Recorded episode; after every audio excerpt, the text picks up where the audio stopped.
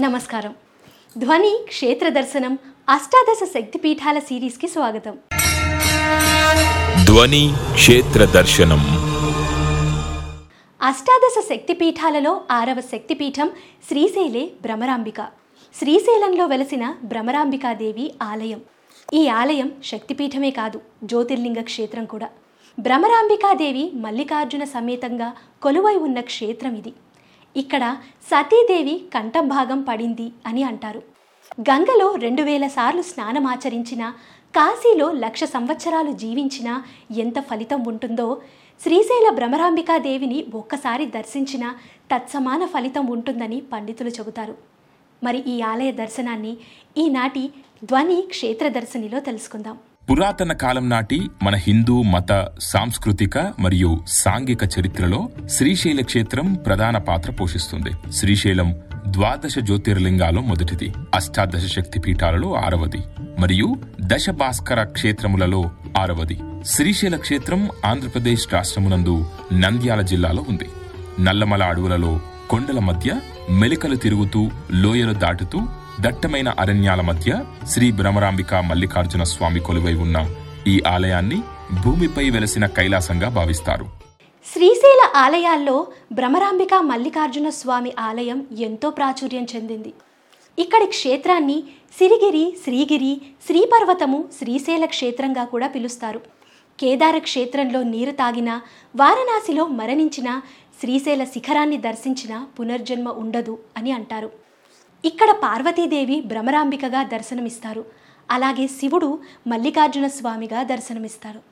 ఈ ఆలయాన్ని దర్శించుకునేందుకు భక్తులు వేల కొద్దీ ప్రతిరోజు దర్శనానికి వస్తూ ఉంటారు. నల్లమల లోతట్టు ప్రాంతమైన భౌరాపూర్ చెరువు వద్ద వెలసిన భ్రమరాంబ అమ్మవారికి రెడ్డిరాజులు విష్ణు కుండినులు చాళుక్యుల కాలంలో గుడి నిర్మించినట్టు చరిత్ర చెబుతున్నది. ఇష్వాకులు రెడ్డిరాజులు చాళుక్యులు కాకతీయులు ముసునూరి పెమ్మసాని విజయనగర లాంటి రాజులు ఎందరో సేవలు చేసిన మహాక్షేత్రం ఈ శ్రీశైల క్షేత్రం.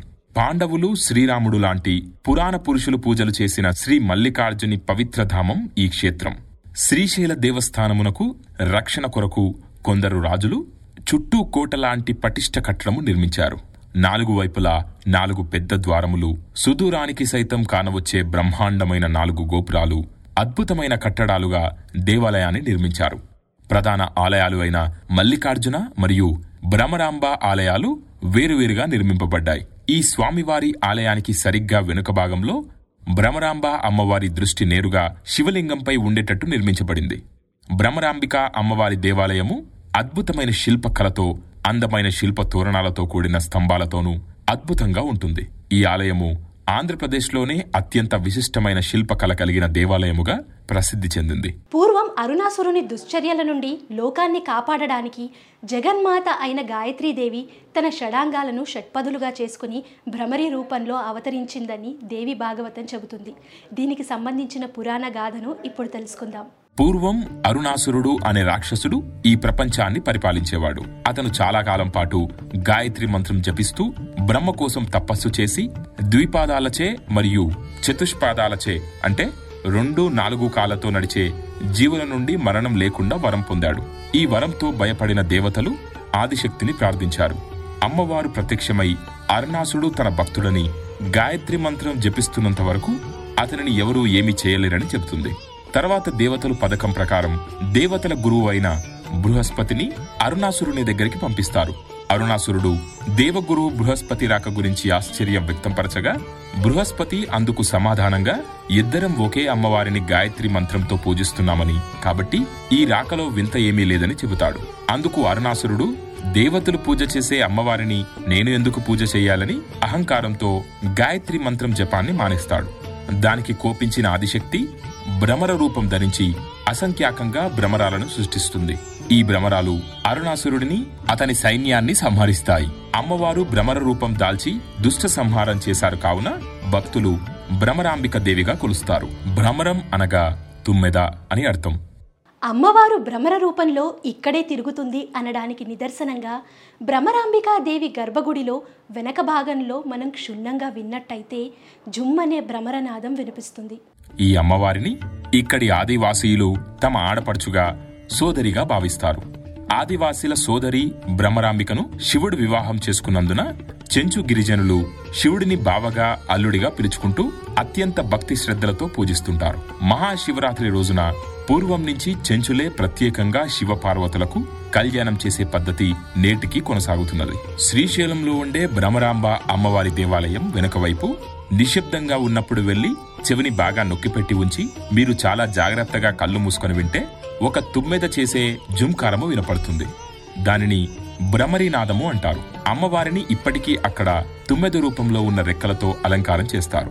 ఆ తల్లి ముందు శంకరాచార్యుల వారు శ్రీచక్రమును వేశారు. అక్కడికి వెళ్ళి అమ్మవారి శ్రీచక్రం ముందు కూర్చొని ఏ తల్లి అయినా కుంకుమార్చన చేస్తే ఆమె పూర్ణంగా మూడు తరములు చూసి హాయిగా పది మంది చేత పండు ముత్తైదువా అని అనిపించుకొని వార్ధక్యంలో హాయిగా ఆవిడ భర్త తొడ మీద తలపెట్టుకొని ప్రాణం విడిచిపెట్టగలిగిన అదృష్టం కలుగుతుంది. శ్రీశైల లింగమును పట్టుతేనతో అభిషేకం చేస్తే ఉత్తర జన్మలో గంధర్వగానం వస్తుంది. భ్రమరాంబిక అమ్మవారి దగ్గర కూర్చొని కుంకుమార్చన చేసుకోవాలి. ఇప్పటికీ శాస్త్రంలో శ్రీశైల మల్లికార్జునుడు మల్లెపువ్వు అయితే అమ్మవారు సారాగ్రహి అని చెప్తారు. తుమ్మెద ఎప్పుడూ పువ్వు చుట్టూ తిరుగుతుంది. ఆయన మల్లికార్జునుడు. ఈవిడ భ్రమరాంబికా దేవి.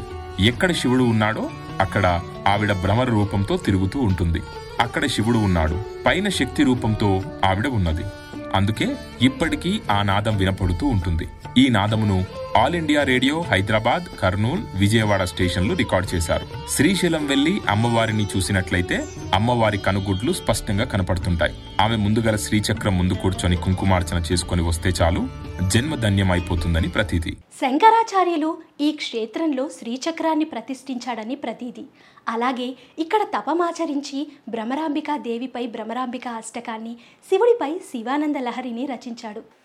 శంకరాచార్యులు తపమాచరించిన చోట ఆయన పాదముద్రలు కూడా మనం దర్శించుకోవచ్చు. శివాజీ గొప్ప దుర్గ భక్తుడు. శ్రీశైల దేవాలయమును ఎన్నోసార్లు దండయాత్ర నుండి కాపాడాడు. శివాజీ మహారాజ్ ఈ క్షేత్రంలో అమ్మవారికి ప్రార్థనలు చేశాడు. ఆ దృశ్యం శివాజీ గోపురం మీద ఇప్పటికీ చెక్కబడి ఉంటుంది. భవానీమాత ప్రత్యక్షమై ఈ చంద్రహాసమును చేతపట్టుకో నీకు ఎదురులేదు అని అనుగ్రహించి శివాజీకి చంద్రహాసమును బహుకరించింది. ఆ కత్తి పట్టుకునే మహానుభావుడు హిందూ ధర్మ సామ్రాజ్యము స్థాపించాడు. అతని పేరున శ్రీశైలంలో రెండు అంతస్తులుగా నిర్మించబడిన శివాజీ సాంస్కృతిక స్మారక భవనములో అతడి జీవిత విశేషాల కథనం మరియు చిత్రాల ప్రదర్శన కొరకు మొదటి అంతస్తును శివాజీ కాంస్య విగ్రహమునకు రెండో అంతస్తును కేటాయించారు.